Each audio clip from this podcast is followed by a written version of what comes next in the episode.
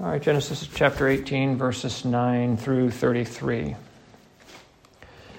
As the Lord, of course, is meeting with Abraham, and they're under the tree, and they have he has served them. And then the conversation picks up in verse 9.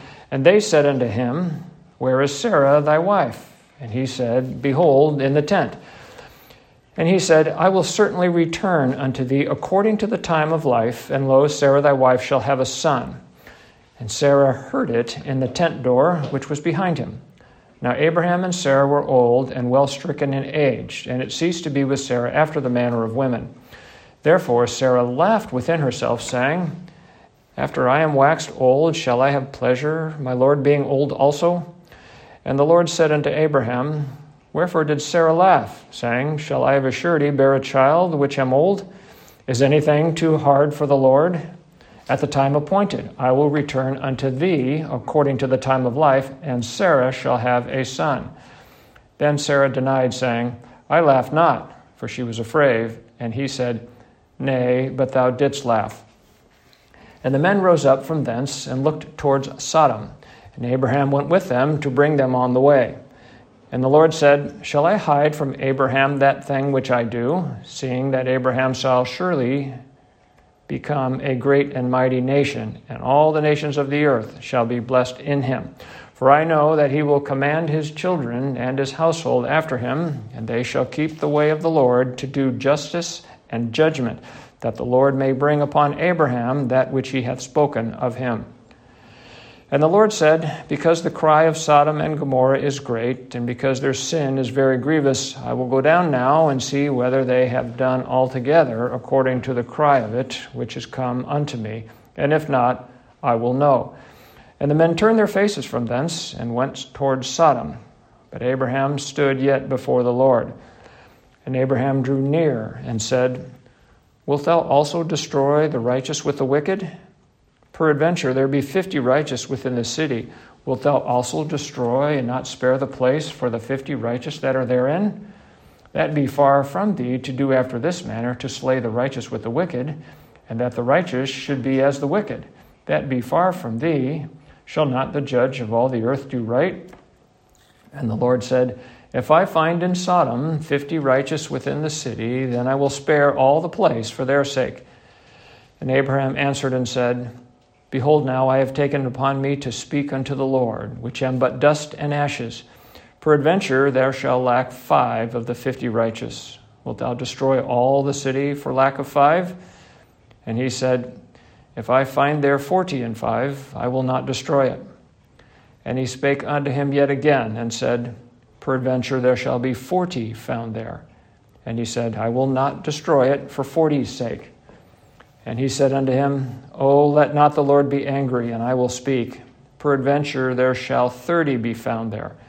And he said, I will not do it if I find thirty there. And he said, Behold, now I have taken upon me to speak unto the Lord. Peradventure there shall be twenty found there. And he said, I will not destroy it for twenty's sake. And he said, Oh, let not the Lord be angry, and I will speak yet but this once. Peradventure ten be found there. And he said, I will not destroy it for ten's sake. And the Lord went his way as soon as he had left communing with Abraham, and Abraham returned unto his place. And thus is the reading of God's word, and all his people say, Amen. Our Heavenly Father, thank you for setting this wonderful text before us that we might find thy grace and thy mercy therein. We pray thee, Lord, open it unto us that we might learn these wonderful truths. In Jesus' name we pray. Amen. Um, as a review, I wanted to remind us last week that when this scene opens up here in the beginning of Genesis chapter 18, that Abraham runs to the Lord when the Lord presents himself before Abraham, I should say, appeared unto Abraham in the plains of Mamre. Um, we appreciate that Abraham ran to him. We remind ourselves that Abraham was justified by grace before circumcision. And I want us to also plant this seed in your head about Lot. There's no evidence anywhere in the scripture that would even remotely suggest that Lot himself was circumcised in the flesh. So I want to put that issue of circumcision in the flesh um, to bed. Lot was not circumcised, and yet we're going to see how the Lord deals with Lot. So again, Romans chapter 4 reminds us that Abraham was circumcised. Um, after he was justified. He was justified first and then he was circumcised.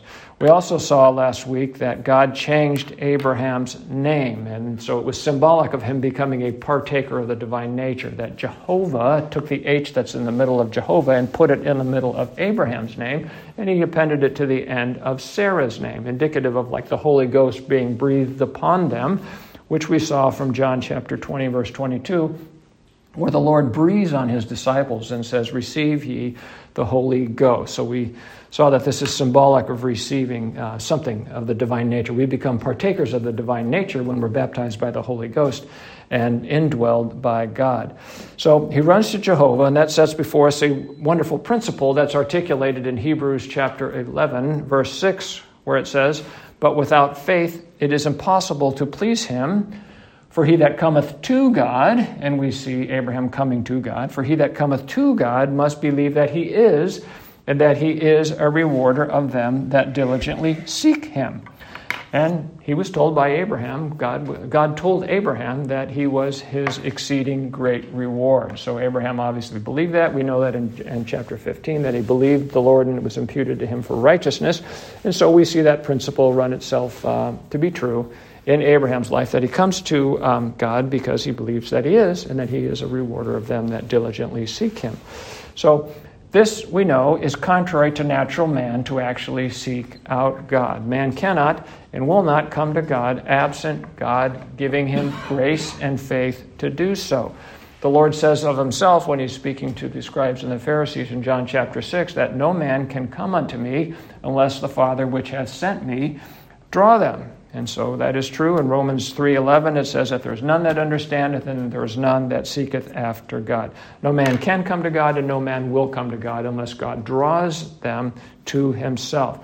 Carnal mind is at enmity with God. It is not subject to the law of God, neither indeed can be, meaning that God will not willfully submit himself to the rules that God has set before him. He will not uh, obey God.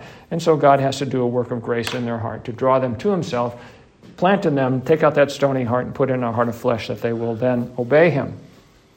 Um, Abraham, we are told three times in Scripture that he is a friend of God, which again, in and of itself, contradicts the nature of man, because man, again, is at enmity with God. So clearly, God has done something in Abraham's life to bridge that gap between himself and Abraham, which God does to everyone that he is determined to save. He bridges that gap, he comes to them, he draws them, and he places something of himself in them. And God does this knowing what is in the heart of all men. He knows their nature, he knows their characteristics, and yet he bridges that gap and would call them friends.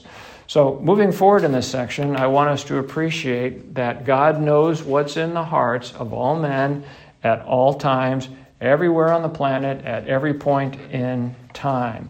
Verses 20 and verses 21, which we'll get to later, contain anthropomorphic language, which, if you read in isolation, you might be tempted to believe otherwise that God doesn't know what's going on and He's got to make a personal visit, knock on somebody's door, and kind of ask them what is happening. Um, you saw that at the uh, Tower of Babel, where the Lord came down to go see what they were actually building, what was going on here. But again, that's anthropomorphic language. God does not need to do that. Even in this section here in Genesis 17 and 18, we see that God knows what's going on in people's hearts. Remember back in Genesis chapter 17, when God was having a conversation with Abraham, in verse 16, he says that Sarah is going to have a son. What does Abraham do in verse 17? Scripture says that he fell on his face and he said in his heart, Shall a child be born unto him that is an hundred years old? And shall Sarah, that is eighty years old, bear? He fell on his face, he laughed, and he said this in his heart.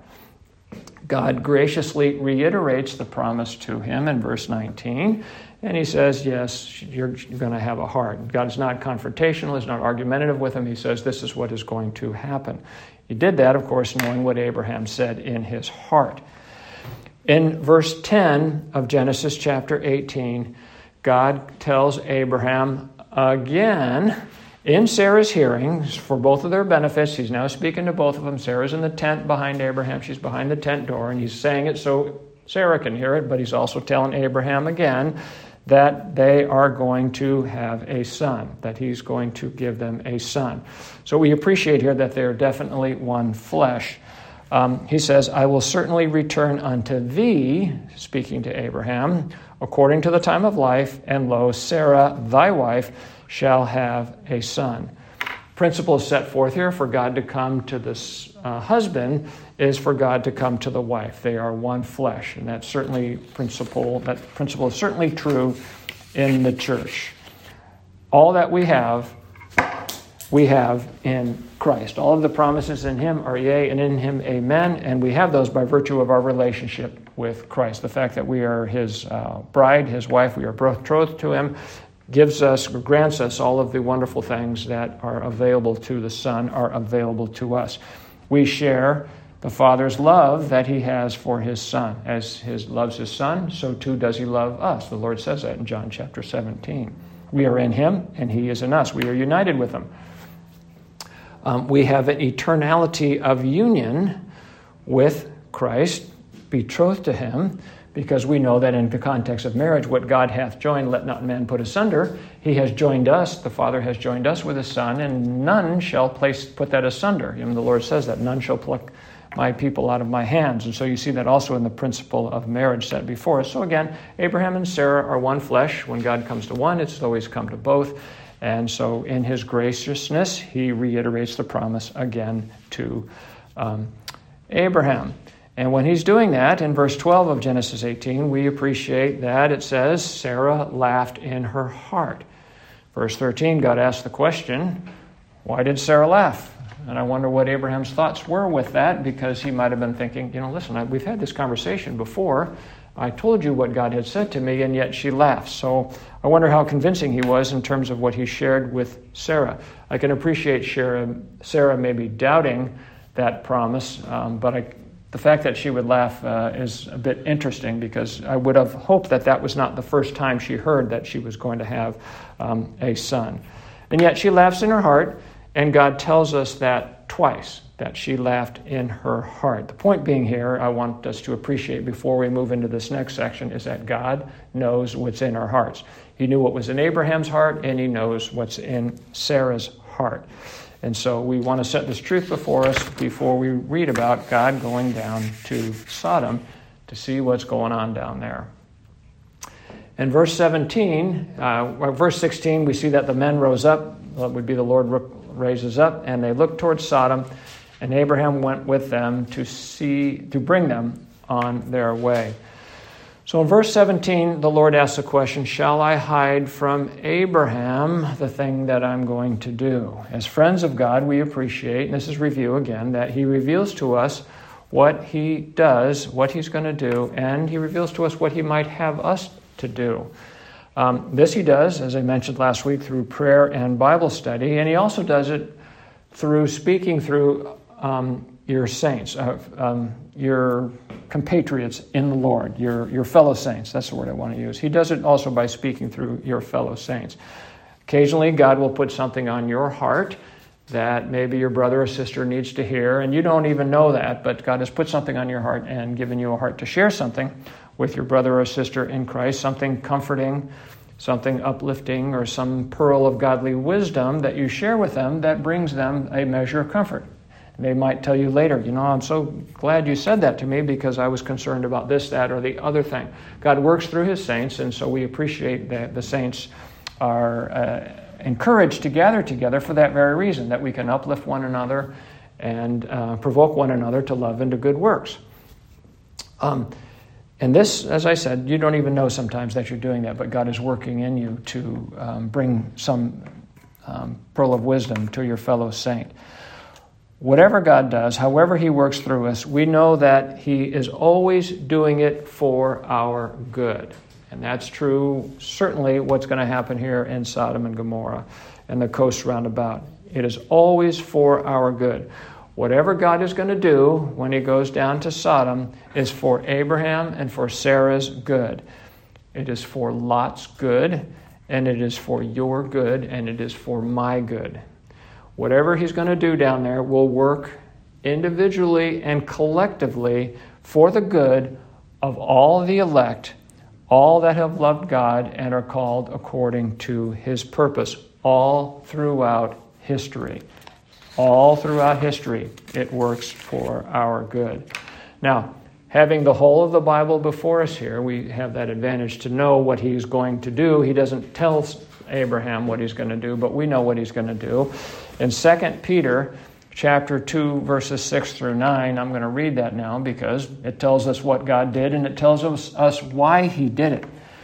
In 2 Peter chapter 2 verse 6, we read, for if God spared not the angels that sinned, but cast them down to hell, and delivered them into chains of darkness to be reserved unto judgment, and spared not the old world, but saved Noah the eighth person, the preacher of righteousness, bringing in the flood upon the world of the ungodly, verse 6 now, and turning the cities of Sodom and Gomorrah into ashes, condemning them with an overthrow, making them an example unto those that after should live ungodly, and delivered just Lot, just meaning he was justified, not like he's the only one, but and delivered just Lot, vexed with the filthy conversation of the wicked, for that righteous man dwelling among them, in seeing and hearing, vexed his righteous soul from day to day with their unlawful deeds. The Lord knoweth how to deliver the godly out of temptations, and to reserve the unjust unto the day of judgment to be punished. That's an understatement. He knows how to deliver the godly out of temptations, even if he has to nuke the entire city. But we'll get to that later. But specifically here, he says that he is going to make them an example unto those that should after that after should live ungodly. He left those cities as an example. So God is going to destroy all the people and the cities down there in that area. He's going to destroy Sodom and Gomorrah and all the land of the plain. Now, I want you to recall back in Genesis chapter 13, this is verses 11 through 13, but in verse 13 in particular, the Lord tells us about Sodom. It says, But the men of Sodom were wicked and sinners before the Lord exceedingly. That's in Genesis chapter 13. That they're before the Lord exceedingly means that they are sinners in his face, just like people are today. We have Pride Month, Pride parades, Pride flag. We have drag queens openly parading their lascivious behavior in God's face. It's absolutely audacious what people are doing today. They don't even bother to do it in secret anymore. Keep in mind that flags are banners about which people identify and rally themselves as belonging to a particular group or cause. Every country has its flag. As a political body of governance, when the United States of America and the state of California fly the pride, the pride flag, they are identifying themselves with the sins of Sodom and Gomorrah, which must lead to their condemnation according to the example left by God in the forms of heaps of ash found on the western shores of the aptly named Dead Sea. This country has nothing to look forward to but the judgment of God when they rally themselves around a flag like that because God has said He has made them an example of people that after would live ungodly. What happened there, we should expect to happen here when God brings his judgment. Romans chapter 1, as you know, chronicles the descent of man into sin when God leaves them over to themselves, homosexuality in particular, for which God says they are worthy of death. It is the just recompense of their reward. That's what language God uses to describe um, what is due them. In Genesis 19, we know um, that God is going to render his judgment. Acts chapter 15, verse 18 says, quote, Known unto God are all his works from the beginning of the world. God knows exactly what he's going to do when he goes down to Sodom to see what's going on there. Again, that's simply anthropomorphic language. We've already established with respect to both Abraham and Sarah that our omniscient God knows what's in men's hearts. Jeremiah chapter 17, the Lord sets that very clearly before us. In verses 9 and 10, he says, The heart is deceitful above all things and desperately wicked. Then he asks the question, Who can know it? Then he answers the question I, the Lord, search the heart. I try the reins to give every man according to his ways and according to the fruit of his doings. He asks the questions who can know the heart? And then he answers the question. He knows the heart, and he judges people according to the, what's going on in their heart. Hebrews chapter 4, verses um, 12 and 13, something very similar. Speaks about the Word of God is a discerner of the thoughts and intents of the heart. He's speaking of Christ himself, who is the Word of God.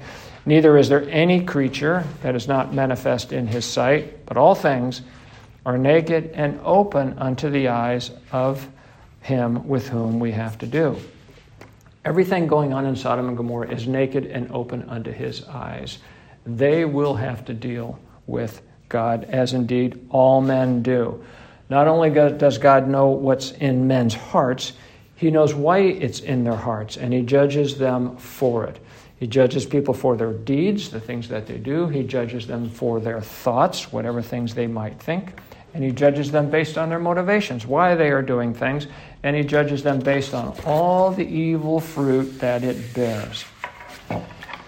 God has already told us again in Genesis 13 13 that these people are wicked and sinners before Him exceedingly. He knows what's going on down there, He knows what is in every single person's heart down there. Verses 20 and 21 is written for us that we might appreciate that God is patient and He is long suffering.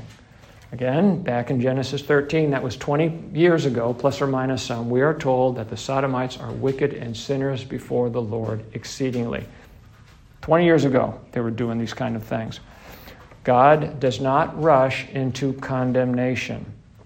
Remember back uh, up in uh, John chapter 3, verse 17, the Lord says, He sent not His Son into the world to condemn the world, but that the world through Him might be saved.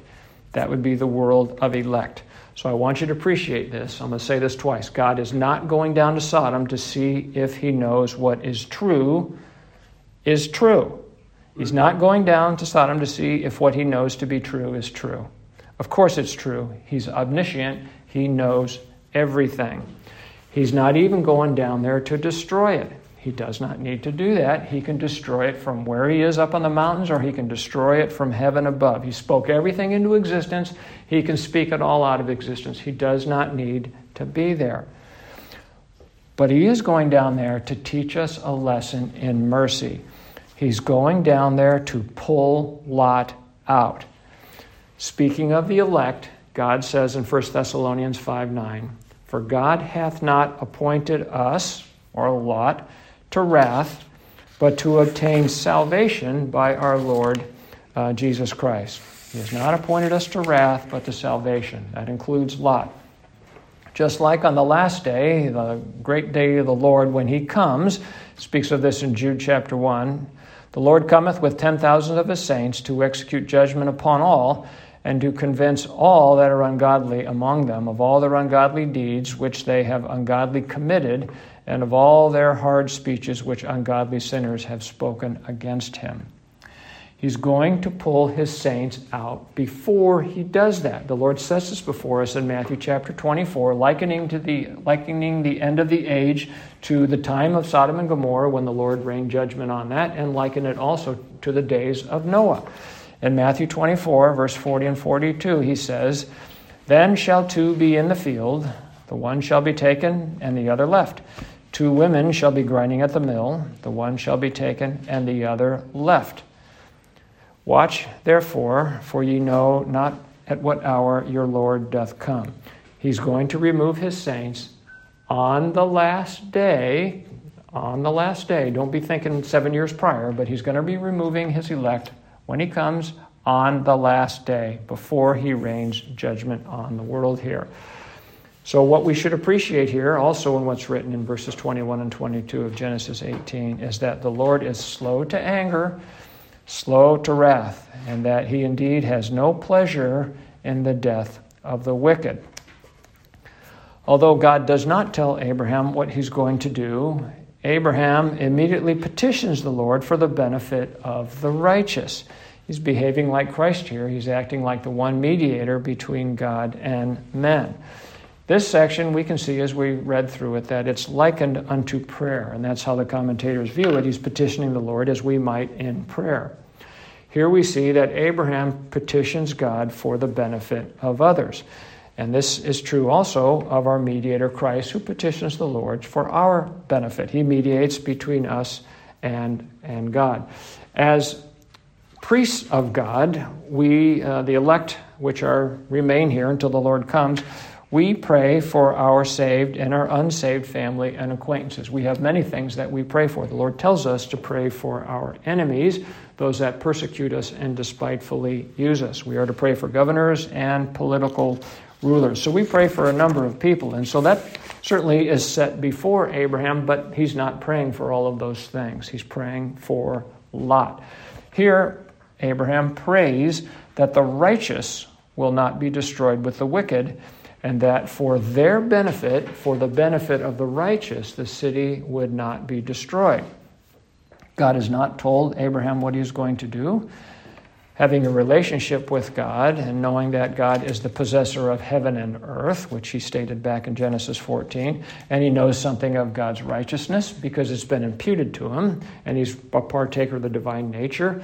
He knows that Sodom warrants God's judgment and destruction. God's law is written on the hearts of all men.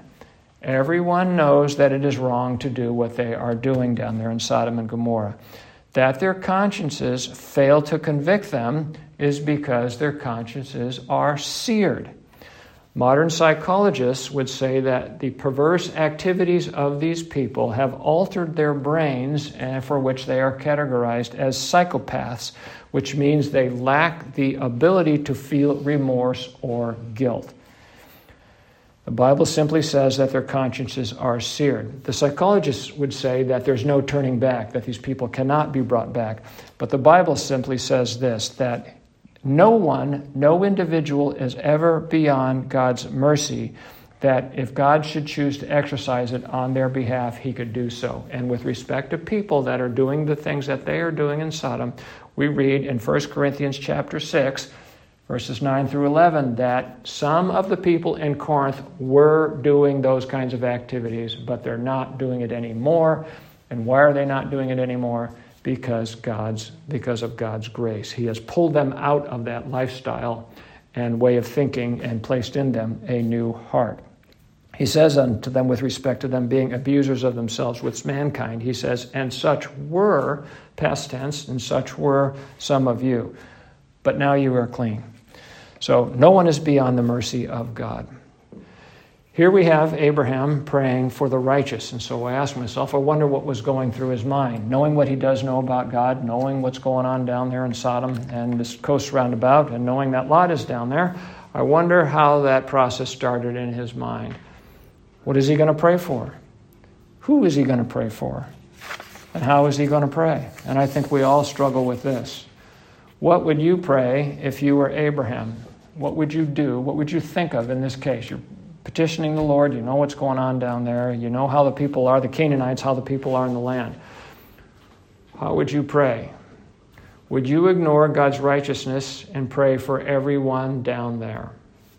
that God would overlook their sins and leave things alone, that God would save everyone from the wrath to come. And I think if you'll admit it, that's a lazy prayer, and I have been guilty of it. I just want him to save every, everybody, but that is a lazy prayer because it makes no effort to see things from God's perspective. In Job chapter 4, verse 17, Eliphaz asks Job the question Shall mortal man be more just than God?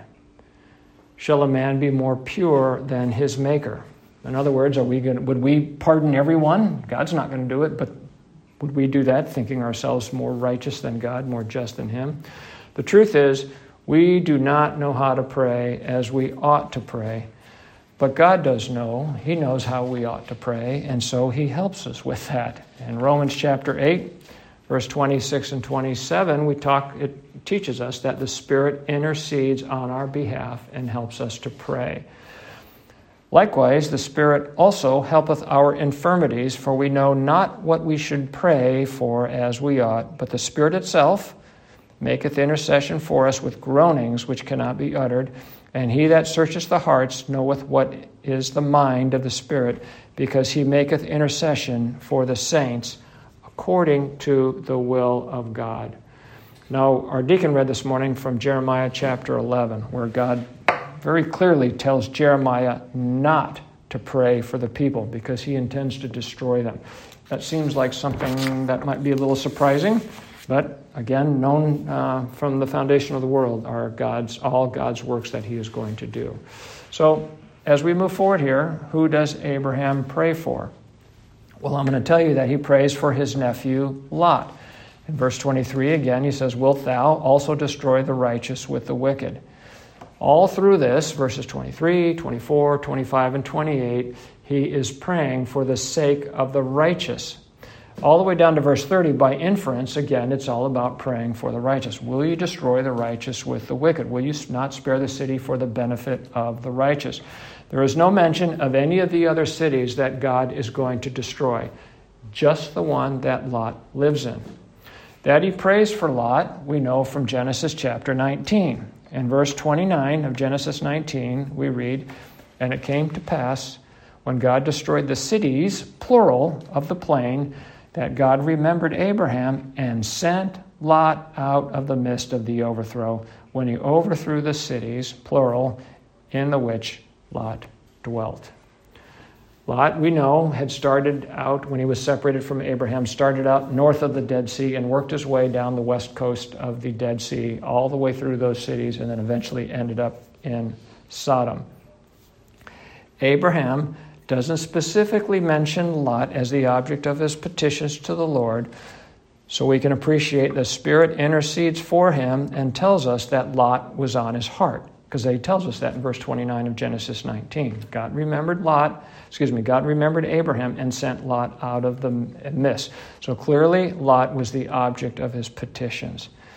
Now, seeing how things play out here and knowing God, we can appreciate that the judge of all the earth will indeed do right and will not destroy the righteous with the wicked when he renders judgment on the last day.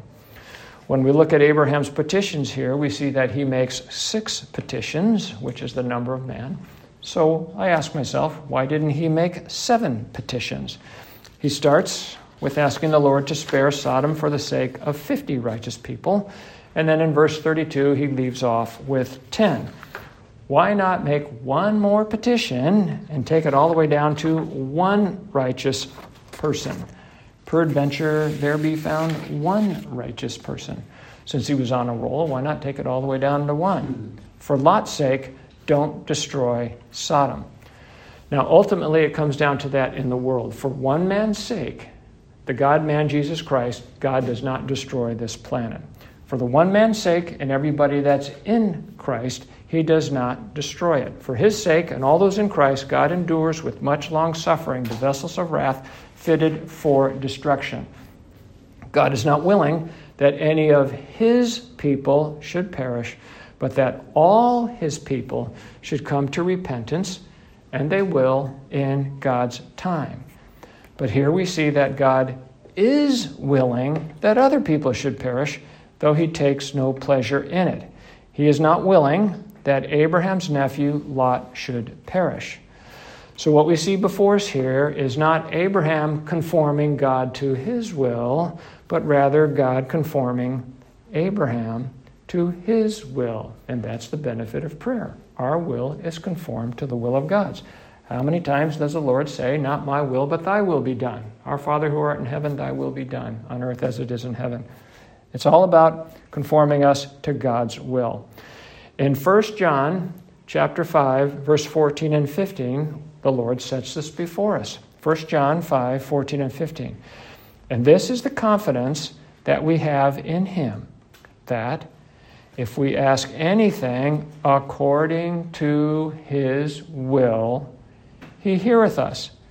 And if we know that He heareth us, whatsoever we ask, we know that we have the petitions that we desire of Him. Whereas God responded to every one of Abraham's petitions, we know that God heard him. And therefore, he asked according to God's will. And having done so, Abraham had the petitions he desired of God. God would not and did not destroy the righteous for the wicked's sake, though there was only one righteous. As a matter of fact, had God not removed that one righteous from the city, he would not have destroyed it at all. In Genesis 19, we see that when Lot is taken out of the city, he negotiates with the remaining angel, which I would tell you is Christ, saying that he can't flee to the mountains, but would rather go to another city. And what does um, God say? In verse 22 of Genesis 19, he says, Haste thee, escape thither, for I cannot do anything till thou come thither.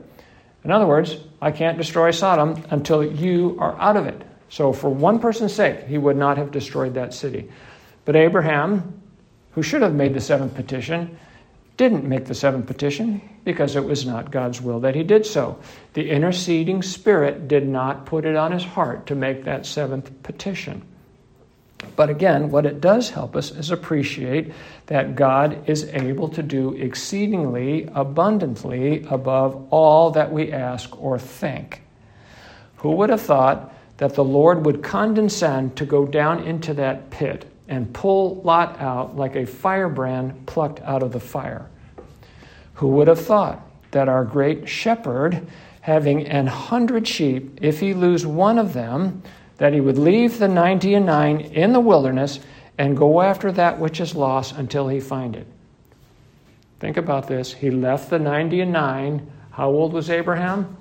90 and 9 years old and went down to rescue Lot. The Lord, obviously, when He's sharing that with us, is making reference to that type of behavior of our good shepherd. He left the 90 and 9 and went down to find that which is lost. Having found that sheep that had gone astray, Lot is literally pulled out of the city. In addition to Lot, again, exceedingly abundantly above what we might think or ask, in addition to Lot, the Lord removes his wife and his two daughters, offering also to save those betrothed to his daughters and all that pertained to Lot in the city. He'd have taken it all, he would have taken out everything associated with Lot. Um, but Abraham didn't ask for that, but God offered to do it anyway. God would indeed do exceedingly abundantly more than Abraham asked. Abraham, I think, he knows that he has the petitions of the Lord that he desires, and so rather than stand the night upon the hill overlooking Sodom to see what the Lord might do, which is what Jonah did over Nineveh, Abraham returns to him place, returns to his place. He knows that the Lord will not destroy Sodom if there are but 10 righteous there. He knows that the Lord will not destroy the righteous with the wicked. He knows that the um, judge of all the earth will do right, and indeed he ever does. He who is judge of all the earth does that which is right. Amen. Amen.